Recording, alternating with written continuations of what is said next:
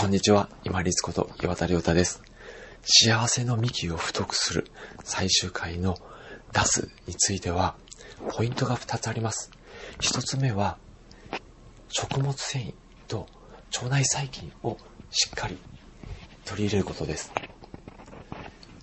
食べるっていう風になると、どうしても手軽に取り入れられるパンとか、あとはおにぎりとか、あと甘いものとか、そういうふうなちょっとこう偏ったもの、すぐにこう食べられる、そしてちょっと甘みがあるものとかに走りがちなんですけれども、サラダとか、あとは豆類であるとか、あとはナッツ類であるとか、そういった食物繊維とか栄養をしっかり含んでいるものをゆっくり噛んで取り入れましょう。で、この食物繊維っっていうのはやっぱり腸内細菌にとって餌になるので、しっかりそこで消化吸収されていって、で、腸の方に、直腸の方にグッとこう押し出される流れになってきますので、食物繊維をしっかりとる。これも本当に出すことにとって大事な内容になります。出ないって、要は排泄が溜まるって本当に苦しいんですよね。食物繊維を取るっていうのは何かこう無駄あまり効果がないようなものに感じるかもしれないんですけれども取り入れたものをしっかり出さないとまた取り入れる循環に入らないんですよね。要はお腹が溜まって膨れている状態だとあんまりこれ不思議なことにお腹が空かないんです。なのでしっかり出すために食物繊維を取ってそして腸内細菌にも栄養を与えてそしてしっかり出す。流れにしていきましょう。そして2つ目はやっぱりしっかり動くことですね。しっかり動かないと前動運動というようにこの腸の中も当然縮んで伸びるっていう運動をしてますので昼間しっかり動いていないと腸が刺激されずに動いていかないのでしっかり出すことにつながりません。なので、デスクワークとかが多い日に限っては、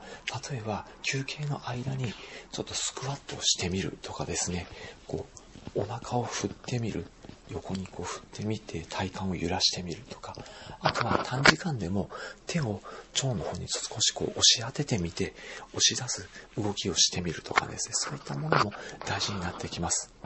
で、主要なポイントは2つ、今お話ししました。腸内細菌の栄養になる食物繊維を取る、そしてしっかり動くということですね。あともう一つありました。追加させてください。自律神経、特に交感神経を興奮して刺激しすぎないということですね。体が今危機的な状況だっていう風になってしまうと、排泄してる場合じゃないっていう風なモードに入ってしまうんですね。特に交感神経を刺激するのは、やっぱり刺激、特に怒りですね。怒りとか、あと不安とか、心配、悩み事ですね。そういったところに目を向けるっていうのをちょっと控えるようにしましょう。で、怒りに関しては、私今までたくさん同じ内容のものを落としてますので、YouTube でも結構ですし、ブログでも怒りっていうところでキーワード検索してみてください。YouTube だと今立4橋、そして怒りとか、あと私の今立 .com の中で怒りっていう検索で、検索ワードでかけてみるとたくさん出てきます。この怒っている状況とか、緊張している不安な状況っていう風になってしまうと、昔太古の我々っていうのは野生動物から身を守るために排泄をしている時って一番無防備なので、そこに対しては緊張状態になるともう排泄している場合じゃないっていう風に体が危機的な状況に感じてしまって排泄をするモードではなくなってしまいます。なので怒りとか不安、恐れとか心配事っていうのはできるだけ距離を置けるような形で考え方を変えていきましょう。排泄、出すっていうのは幸せの根幹をなすものです。そしてしっかり出して動いて食べて寝れるこの幸せのサイクルに入っていくと自分の中に余裕が生まれます。余裕が生まれると次何を考えるかというと実実現のためにリーダー、寄与、貢献の動きが自然と出てきます。この循環サイクルに入っていくと最終的には少なくても自分の糧として戻ってきます。それがお金であるのか感謝の言葉であるのかもしくは自分の満足充足感になるのかそこは分かりません。程度の差もあると思います。そういう形で幸せの根幹っていうのは4つ満たされれば十分です。動く食べる寝る出す。ここが満たされていればもう本当は十分です。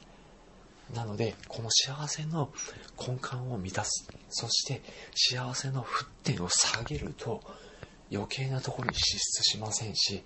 自分が他にとって役立つものは何かっていうふうに差し与える寄与する。貢献する。利他の気持ち利他の目が向いていきます。これが幸せの循環。ひいては自分の糧を得る。根幹となってきます。すごくしつこかったかもしれませんけれどもこの4つにつながるもの。この4つの幸せが当たり前ではないというのを確認しました。そして4つの幸せの根幹に対して私が具体的なものを経験から提案させていただきました。幸せの根幹をしっかり幹として太くしていけば余計な支出をしなくて済みます。そして余裕が出てくるのでさらに利他貢献寄与の方に自分の目が向いていきます。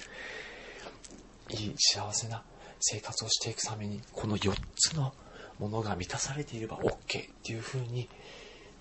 持続足りていることを知るようにしましょう。そしたら自然と余裕が生まれて周りに返す目が向いていきます本日もご清聴いただきましてありがとうございました。皆様にとって一日良い日となりますように。これにて失礼いたします。